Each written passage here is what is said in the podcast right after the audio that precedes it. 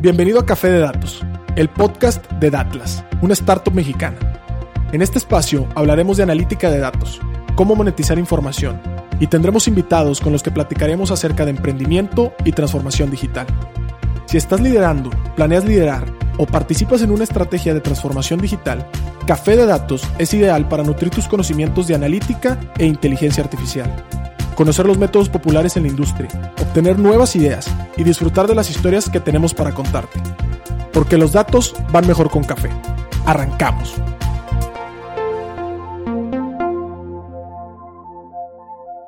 El día de hoy les vengo a hablar de un tema que me apasiona, de un tema que durante muchos días no me dejó dormir y un tema que sobre todo le entré, le entré y le entré como ciudadano y justamente en pro de construir una mejor ciudadanía digital es la motivación con la que hoy vengo a platicar con ustedes. Pero les quiero compartir alguna reflexión. Como antecedente, en el mundo somos alrededor de 7.600 billones de habitantes. En ese sentido, hay cerca de 50 mil millones de dispositivos conectados. Y si hacemos cuentas, eso es alrededor de 7 dispositivos por persona. No sé si piensen que es un montón o no, pero bueno, al menos cuando me pongo a pensar toda la información que genera, pues sí, saqué el cálculo y más o menos son 5000 gigabytes por persona. Entonces, en el mundo, a pesar de que hay zonas que no están conectadas a Internet, hay una cantidad de datos inigualable. Hoy se escriben más datos que nunca antes en la historia y eso es importante al momento de, de pensar en qué momento de la historia nos encontramos. Además de eso, tanta información da pie y da cabida a la creación de nuevas disciplinas de análisis y también a un montón de valor económico. Pero no todo viene, digamos, del lado positivo, ¿no? Cualquier poder viene con una responsabilidad, así le decían Spider-Man, ¿no? Entonces, en ese sentido, tanta información y tantos datos vienen con sus riesgos. Y les quiero hablar justamente de eso, sobre las motivaciones el día de hoy. Mis motivaciones no es venirles a dar como miedo o pánico de qué tanto las cosas pudieran salir mal. Tampoco les vengo a invitar que borren sus aplicaciones porque sé que eso es muy difícil y hoy en la pandemia nos conectamos así. Y tampoco se trata de un diálogo cívico. En realidad, eh, justamente lo que quiero proponer es un poco platicar y reflexionar sobre cuáles son los códigos que nos mantienen en una ciudadanía digital. Si realmente como ciudadanos digitales tenemos deberes y tenemos responsabilidades y tal vez en el diálogo de hoy podamos llegar a algunas buenas ideas. Em, no sé si han escuchado de este escándalo, pero la primera vez que yo supe que era una fake news, pues no fue cuando me dijeron, este, ve, porque, ve al Oxxo porque se está acabando la cerveza, ¿verdad? No, no, no. Fue un poquito antes. Una vez que en un periodicazo, en un periodicazo en Estados Unidos, me enteré que cierto candidato presidencial había usado una empresa de analítica para facilitar su campaña en redes sociales. Y me llamó mucho la atención porque yo dije, qué vanguardista. Increíble. Ahora todos lo van a seguir. Pero luego me puse a investigar, bueno, realmente de qué se trata porque esto hasta impactó el valor en la bolsa de esta compañía que en redes sociales estaba haciendo difusiones. Y les voy a contar un ejemplo, un ejemplo muy práctico, como yo lo entendí y creo que es la manera que lo puedo dejar más claro para todos y todas. En el caso de la política de armas, hay dos posturas en Estados Unidos son legales tener un arma, ¿no? En México no del todo, en Estados Unidos sí. Em, y bueno, hay dos tipos de escuelas de pensamiento. Yo estoy a favor o en contra.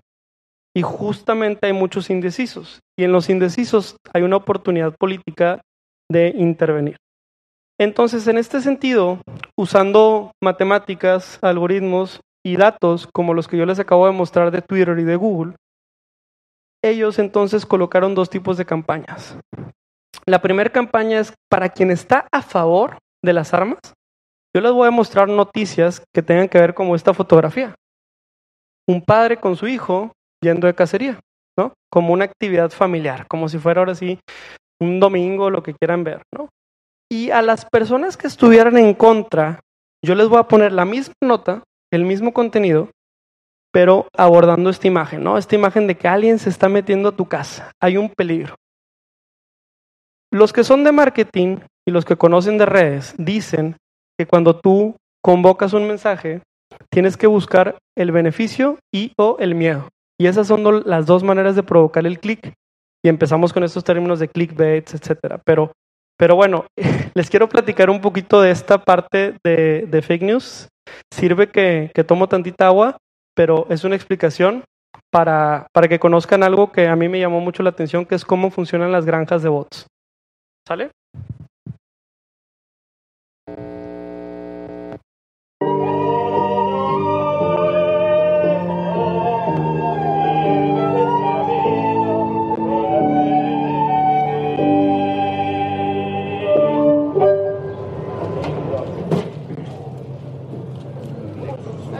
Queremos el teléfono Lennox. What? Lennox, el de acá. We went into an OXXO to get a chip. He does this like once a week. Um, this is a nor- this is a normal this is a normal you know activity. So basically, what you just switch it out. That's what we're doing. This is only one thing that you can make in Mexico. To buy a chip in other countries, you need like an IG or something. Or in Mexico, it's just like ah. But here you can just buy SIM cards. Yeah. Mexico rules. That's great. Carlos Merlo compra 100 chips a la semana, por ejemplo. Wait to meet him.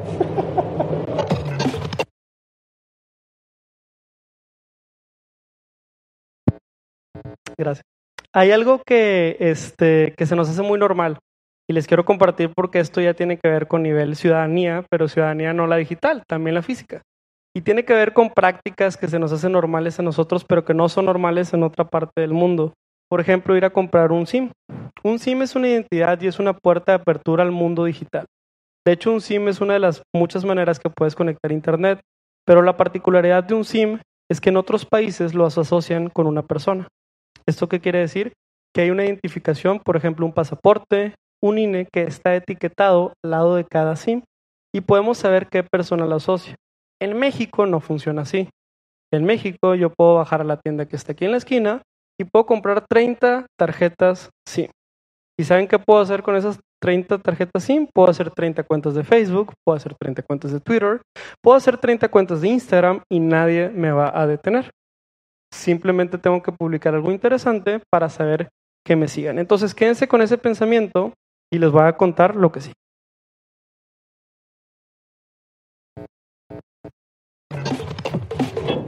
How many offices do you have?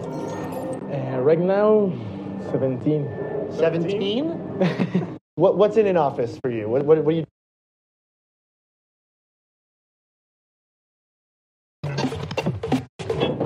How many offices do you have? Right now, 17. 17? what, what's in an office for you? What, what, what do you typically have going on in one of these? A lot of millennials. A lot of millennials? yes, here's where we make memes. You're making memes. So this is what this is other communication agencies. You, Victory Lab. Okay. Memes are universal. I can speak Spanish with this. That's easy. I, I got that. We have news, newspapers and, and Newspapers. yes, Are they real newspapers or are they? 4,000 newspapers. You made 4,000 newspapers for the election Yes, exactly. to push out stories about the election. About uh, everything I want. What kind of news? Paul Walker is alive and he could go to jail. And did people believe that story? Yes, a lot of people. What? Six, That's a thing here? six million people. Six million people in Mexico believe that Paul Walker is alive and in jail here. And that's your fault. The way to make fake news on Facebook is create a, a page now, uh, put the, the fake news, and pay a lot of money. How much money? Uh, one million Pesos. uh, pesos. The real media uh, is, is, will be talking about the, the fake news. So if you have one site that's too big, people find it. But if you have a lot of little ones and you push the same story across your network, Exactly. Mm-hmm. people can't figure out that. Very smart exactly. and And terrifying. Can you prove that you can you prove that you go viral? we can do it right now. Can you? We, we prepare something for Y bueno, en, en ese momento, enfrente de la nota hacen un trending topic, que para los que conozcan o no conozcan, quiere for decir que hicieron una nota viral? ¿no? Un término a favor o en contra de alguien y, So this is y a empezaron a influir en los pensamientos de gente. Y, y todo lo operan desde un. Excel, ¿no? Entonces, este, pues como que no sé si alguien ya sabía cómo funcionan, pero estas se llaman granjas de bots. Y estas granjas de bots significa que hay muchísimas cuentas falsas y no hay una persona asociada a cada cuenta. Hay agencias o hay empresas. Y esas empresas eh, potencializan sistemas, sistemas de información que justamente les ayudan a, a, compartir un poquito más. Entonces, esas granjas de bots, este, pues son las que a veces comparten noticias sensacionalistas, ¿no? Y, y sobre todo eh, cadenas en WhatsApp y de esas noticias que todo el mundo quiere conocer. Y reflexionemos un poco antes cómo, cómo funcionaban las noticias, si se había una nota falsa, cuánto tiempo tardaba en publicarse, ¿no? A lo mejor tardábamos tiempo en que se imprimiera, había un editor o una editora que por ahí lo validaba, eh, y seguramente una escena como esta será la que nos encontraríamos en el metro, en el autobús o en las casas y en las oficinas, ¿no? En ese sentido, eh, algo importante de las fake news es que con el tiempo no se trata de, de realidades dicotómicas, es decir, no es negro blanco, no es izquierda derecha, tampoco es arriba abajo, no es absoluta la mentira y tampoco es absoluta la verdad. Hay un nivel intermedio y eso es bien importante reconocer y es algo de lo que más me llamó la atención a mí y también mucho tiene que ver con la interpretación que le dan los medios que le hacen eco a esa nota, ¿no? Entonces, este, ¿por qué es importante hoy en día hablar de fake news? Porque la velocidad y el ritmo a la que se pueden compartir es sumamente mayor a lo que tal vez anteriormente sucedía. Eh, seguramente alguien de aquí ha recibido una noticia falsa en WhatsApp. ¿Alguien quiere compartirla, por favor?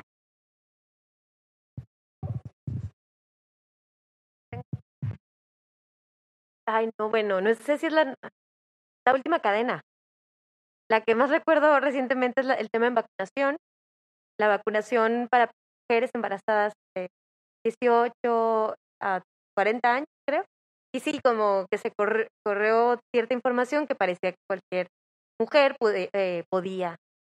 O la leíamos, o se leía mal. Es la, la cadena que más recuerdo.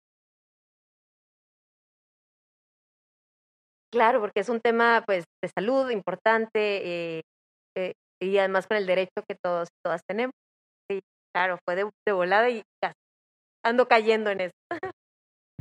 ¿Alguien ha recibido una fake news recientemente distinta que quiera compartir? Por favor.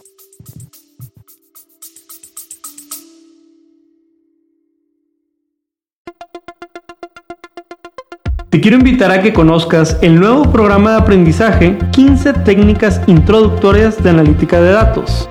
Dentro de la primera generación de Retos Academy, a través de nuestros 14 módulos podrás explorar una amplia variedad de temas que te proporcionarán las habilidades necesarias para triunfar en el análisis de datos. Y eso no es todo, contaremos con tres talleres en vivo e invitados e invitadas sorpresa con quien podrás discutir tus proyectos, recibir orientación personalizada y llevar tu conocimiento al siguiente nivel.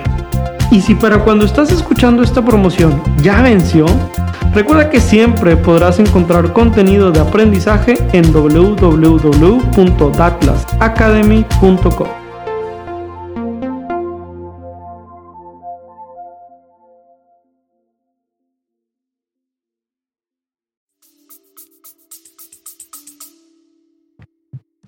Yo recibí un link por WhatsApp que te daban promociones en Sara.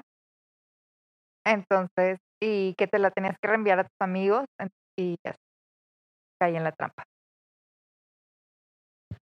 Gracias. Eh, ta- bueno, tal vez son como noticias inocentes o son engaños que no nos impactarían mucho, ¿verdad? Pero em, cuando alguien te manda una promoción, ¿no? Este caso, eh, o el de las vacunas, lo que primero hacen es enviarle a un set de cuentas toda esa información y pueden etiquetar quién la abrió y quién no la abrió. Y si alguien la abrió, es más propensa que vuelva a caer esa persona. O sea, no es como un rayo, ¿no? Que si te cae un rayo no te va a volver a caer. Bueno, no sé, hoy en la mañana espero que a nadie le, le haya caído. Pero en las fake news, si ya abriste una fake news y ya la compartiste, eres mucho más propenso o propensa de volver a compartir otra fake news. Entonces, hay unas etiquetas y cada vez que abres un link ahí se guardan datos. Pero en un estudio que hizo la UNAM, la Universidad Autónoma de México, que se llama Radiografía de los Fake News, les quiero contar algunos hallazgos. Así en un grupo como este empezaron a hacer focus y platicaron y reflexionaron. Y en esta muestra de más de 1.600 eh, personas, usuarios de Facebook, WhatsApp, Twitter, eh, justamente dijeron que el 88% de los usuarios de Facebook recibió una noticia falsa. Lo que a mí me preocupa más es que en tiempos de COVID, como que parece que hubo una pandemia, pero de desinformación. De hecho, el 90% recibió una fake news. Y aquí en pantalla pueden ver este ejemplo de que si bebes agua hervida con ajo, te puede cuidar del coronavirus. No sé si sea verdad, es una nota inocente, pero nuevamente recuerden lo que está detrás, que si abres esa nota o la compartes, eres más propenso y seguramente va a llegar como bola de nieve algo más grande y más grande y más grande. Cinco pasos que en esta conversación y en esta reflexión del estudio del UNAM nos comparten es que, número uno, no hay que creer el 100% de lo que circula en redes, no es una nota oficial. Darse unos minutos para corroborar antes de compartir, a veces es bien tentador. Comparte esto ahora y sucederá esto. O quieres tener ahí la nota caliente de que acaba de llegar un jugador francés a Tigres. Entonces yo te lo tengo que compartir a todos. Así que eh, hay que guardar un poco la calma. Si estás escuchando este podcast, Café de Datos, seguramente te interesan los temas de Big Data e inteligencia artificial. Nosotros, desde nuestra startup Datlas, hemos desarrollado este tipo de tecnologías. ¿Quieres conocerlas?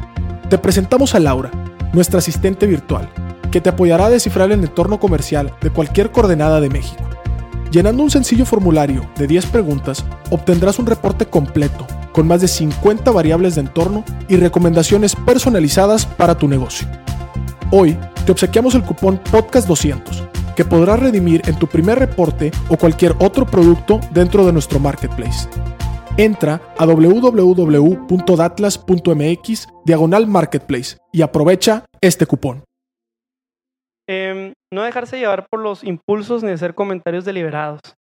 Mantenernos informados a través de las autoridades, sobre todo cuando es información de salud, consideren que puede haber consecuencias. Por ejemplo, gente de la tercera edad saliendo de su casa en taxi o pagando camión y, ay, híjole, pues a lo mejor era falsa, ¿no? La nota de la vacuna y validar con al menos dos o tres fuentes. Entonces, creo que algunas cosas suenan obvias y qué bueno que lo suenan porque eso significa que ya somos ciudadanos digitales un poco más maduros pero llévenselas a la gente que no está aquí hoy con nosotros o que no está siguiéndonos en esta transmisión. Es un muy buen como decálogo, examen de conciencia antes de poder compartir. Las fake news, además, generan una histeria, un pánico, ¿no? No sé si, si asocian que algunas fake news como que ya te pegan hasta lo emocional, o sea, están tan bien hechas. Por ejemplo, este, se acabó la chela. Esa es una tremenda fake news que nos cayó. Y sí hubo dos o tres días que no, pero tampoco se iba a acabar la cerveza y todo el mundo vendiendo el Six a cinco veces lo que cuesta y también eh, pánico en, en, toda la ciudad porque no había cerveza, ¿no? O esta, esta estuvo tantita peor. Este, yo no termino de entender por qué la gente fue corriendo por papeles y rollos de baño, ¿no? Pero bueno, este, cada quien tiene sus prioridades. Lo bueno es que espero que nadie de aquí le haya faltado. Pero esta fue otra fake news, ¿no? O sea, otra fake news donde también hubo un poquito de, simpatía. Pero eh, validemos que si, o sea, ¿qué lograron esta fake news, no? Como sacarnos de nuestra casa, gastar un dinero que yo no tenía presupuestado y, e inventariarme de un producto que tal vez no necesito y que le estoy quitando la oportunidad a alguien más porque yo lo tengo. Si lograron esos tres pasos, lo pueden hacer para otra cosa no importa que sea el papel. Entonces, también hay que acordarnos que aún con datos puedes tener otros datos. ¿no? Todo depende un poquito del cristal del que se mira. Y les quiero dar un ejemplo. Yo me meto mucho en las matemáticas y hay muchas formas de echar mentiras. De hecho, hay un señor aquí que no me quiero meter en temas políticos, pero está hay un señor aquí que como que siempre le acomoda la verdad, ¿no? Entonces, de pronto, este, yo puedo hacer una selección de los datos que más me sirven y me funcionan. Yo puedo también hacer ahí una, un invento de, de relación en donde no existe. Oye, no, ¿sabes qué? Los enfermos de COVID están relacionados con las películas de Rápido y Furioso. A más películas de Rápido y Furioso que se estrenan, más enfermos de COVID, ¿no? Y eso puede hacer que suceda matemáticamente. Entonces, aun y cuando los datos son científicos, no necesariamente están validados. En ese sentido, les voy a dar un caso específico. ¿Cuántos Oxos, que es una tienda de ahorrotes, hay en México? Pues si yo le pregunto a diferentes fuentes, me van a contestar de manera distinta. Una fuente, que es la fuente oficial, el Instituto Mexicano de Seguridad, donde se supone que los negocios formales registran a sus afiliados, pues nos diría que existe una razón social para todas estas tiendas de abarrotes. Pero por otro lado, si yo le pregunto a una fuente como el INEGI, que recuerden que les dije que el INEGI va tocando puerta por puerta, negocio por negocio, de pronto ellos nos dicen, ¿sabes qué? Existen 18 mil. Eso fue lo que yo levanté en el censo y no me puedes decir que no. Yo soy el INEGI y yo toqué todas las puertas. Y de pronto está Google, que Google registra los datos porque la comunidad alimenta, como si fuera un wiki, alimenta justamente los negocios. ¿Quién está diciendo la verdad y quién está haciendo mentiras? Pues nadie está diciendo mentiras. Todos están viendo lo que les toca ver y lo que les corresponde. Pero sin duda, si yo voy a dar una nota de tantos negocios cerraron, yo tomaría la base más grande para entonces de ahí rebanar el pastel, ¿no? Dar la nota más crítica. Entonces, también es importante y es una buena reflexión. La manera en que yo trato de diagnosticar es con este modelo que no es mío ni de, ni, ni de nadie que conozca, pero es un sitio que se llama Verificado y es el modelo que se llama El Sabueso. De hecho, lo usa un, un, medio de prensa bastante confiable en México que ahora sí que ellos hacen un trabajo periodístico bastante, bastante bueno. Y dicen, oye, ¿sabes qué? Hay notas que son totalmente verdaderas. Hay notas que son verdades a medias, verdades discutibles, cosas que no se pueden probar. Engañosos, casi falso, falso y totalmente ridículo, ¿no? Entonces, traten de ustedes tener su termómetro cuando ven una nota y poder decir dónde, me acuerdo que en esta plática escuché algo de un sabueso y no ladraba, entonces este ridículo, falso, casi falso, ¿no? Como que tratar de pensar ahí. Ya para acabar, eh, también ya les platico un poco que es difícil confiar en lo que leemos, es difícil confiar en lo que nos comparten, pero qué tan difícil es confiar en lo que vemos. Y déjenme les trato este video de un personaje mexicano bastante famoso.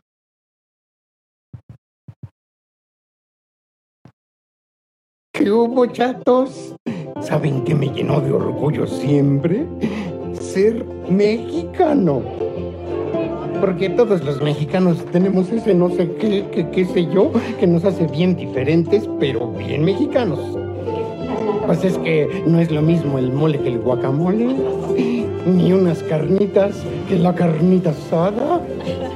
Y aunque yo nunca me las di de influencer, los que a mí me influenciaron fueron los mexicanos.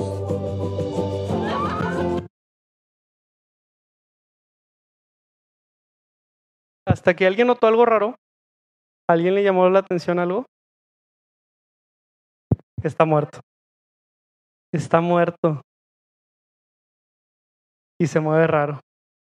¿Va por qué? ¿Qué hubo, chatos? ¿Qué hubo, chatos? ¿Saben qué me llenó de orgullo siempre? Ser mexicano.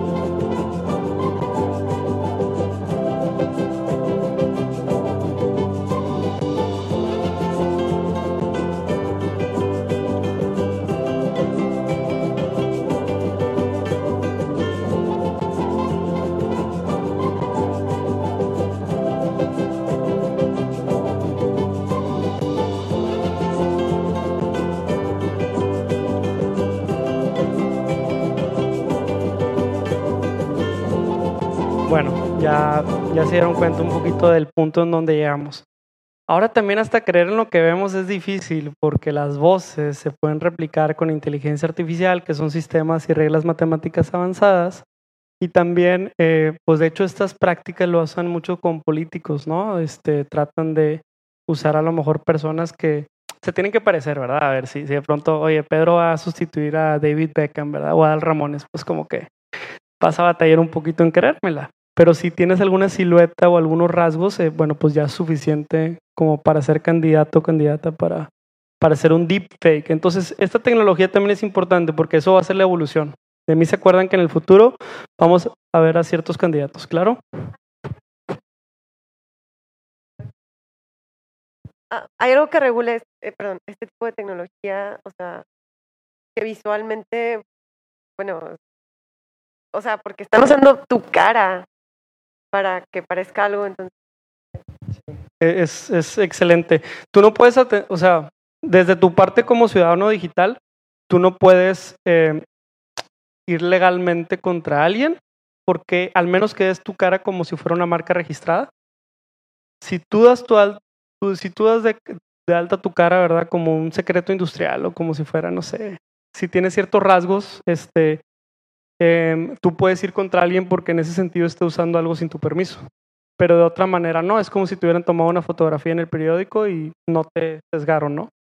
Em, ¿Cuál es tu defensa? La gente que sabe mucho de informática, cada vez que va a conferencias y así usa unos anteojos, y esos anteojos como que evitan que la gente reconozca los ojos, y como que esa es su manera de defenderse, pero creo que realmente todos somos como candidatos a poder ser este, víctimas ¿no? este tipo de, de actividades. Eh, parece importante. Creo que la única solución es cambiarse de look. O sea, cada mes córtense el pelo de manera distinta. pero, fuera de broma, siempre, siempre hay una manera, ¿no? De, y, creo que es chistoso. Entonces, ¿cómo detectar la verdad? ¿Cómo quitarle ahí la nariz al Pinocho? Ya vamos a acabar. Ya estamos aquí en los últimos mensajitos. Pero eh, hay que leer la noticia entera, no solo el titular. De hecho, si tratas de publicar algo o darle retweet en Twitter a algo, ya te pregunto, hey, ¿no la quieres leer? Bueno, sí, déjame leer. Averigua la fuente, busca el titular en Google. Si es una nota así muy impresionante, busca ver qué dicen en Google. Eh, busca los datos que se citan, si son verificables. Verifica el contexto, la fecha de publicación. Confiesa en la persona que te lo mandó, cómo obtuvo. Y si recibiste una imagen, fíjate que hay algo bien interesante que puedes hacer. A lo mejor alguien aquí también ya lo ha hecho, pero tú puedes buscar no solo en Google por palabras, sino por imágenes. Entonces tú subes la imagen a este sitio que se llama image.google.com, ¿verdad? Imágenes en inglés, google.com, diagonal. Y justamente ahí cargas la imagen para saber de dónde salieron, ¿no? Por ejemplo, la otra vez un príncipe nigeriano me contactó por correo y me dijo que si quería eh, como pertenecer a los Illuminati o algo así.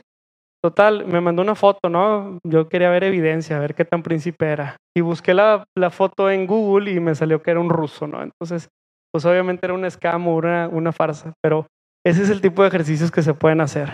Este, también algo importante es que Facebook, ahora cuando estás haciendo anuncios, ya te está penalizando un poquito cuando una nota no está verificada y le quieres dar difusión. Entonces, este, a pesar de que les dije que no, le iba, no, no les iba a hablar de las empresas, sino desde la perspectiva de la ciudadana, ciudadanía digital, creo que pues es nuestro deber estudiar qué están haciendo las empresas a las que les damos nuestros datos, como para también hacer propuestas y debates, diálogos sobre justamente este tema. Em, entonces, la reflexión final es con, yo creo que con datos podemos mejorar nuestra ciudadanía, ciudadanía digital, es decir, como que estar ciegos y sordos en datos no será la solución, simplemente como tratar de buscar qué escuelas de pensamiento nos llevarán a las mejores prácticas, ¿no? Y ya ha sucedido así, ¿no? O sea, no sé, piensen, a lo mejor aquí hay expertos en arte y no me quiero meter en camisas de once varas, pero por ejemplo, el graffiti, que es algo que a mí me gusta mucho, era muy satanizado hace 20, 30 años y ahorita los ves en los mejores murales de lugares bien importantes del mundo, ¿verdad? También ha sucedido con el rap. El rap antes era de vándalos y antes era de todo y ahorita es cultura popular.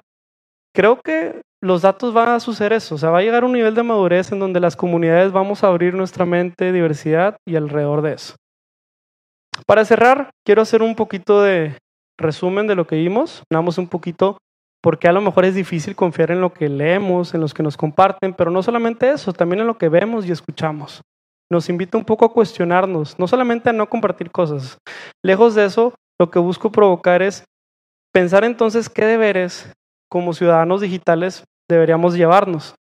Y es esto, ¿no? Es un poco entender que la línea divisoria entre el bien y el mal recae en el abuso y el uso de los datos personales. Tal vez deberíamos de solicitar más responsabilidad a ciudadanos y a ciudadanas que compartan datos, pero también a las organizaciones que los analizan. Como usuarios de aplicaciones de mensajería, cuestionar el contenido que difundimos y exigir a los generadores de información validarla con distintas fuentes, ¿no? O sea, si alguien te comparte una nota, suena sospechosa, etcétera, buscarlo. Y hay que continuar viviendo nuestra ciudadanía, digital que requiere códigos y reglas buenas y prácticas, eh, es nuestro deber. Entonces, yo me pongo a reflexionar, ¿no? Fuimos a votar hace un par de semanas, este, si son mayores de edad pudieron votar. ¿Cuál es nuestra celebración de ciudadanía digital, no? Si la celebración de una ciudadanía cívica puede ser el ir a votar, a lo mejor empezar a hablar más de esto puede ser nuestra celebración. Em, eso sería todo. Si quieres continuar aprendiendo estos temas, te invitamos a ver nuestro contenido gratuito. Tenemos un podcast y tenemos un blog. Y listo. Hasta aquí el podcast de hoy. Gracias por escucharnos. Puedes seguir disfrutando de tu café y aprendiendo de analítica de datos en nuestro blog, con más de 180 columnas acerca de analítica, emprendimiento y transformación digital. Visita blogdatlas.wordpress.com y disfruta del contenido. Finalmente, no olvides suscribirte a Café de Datos, el podcast de Datlas. Hasta la próxima.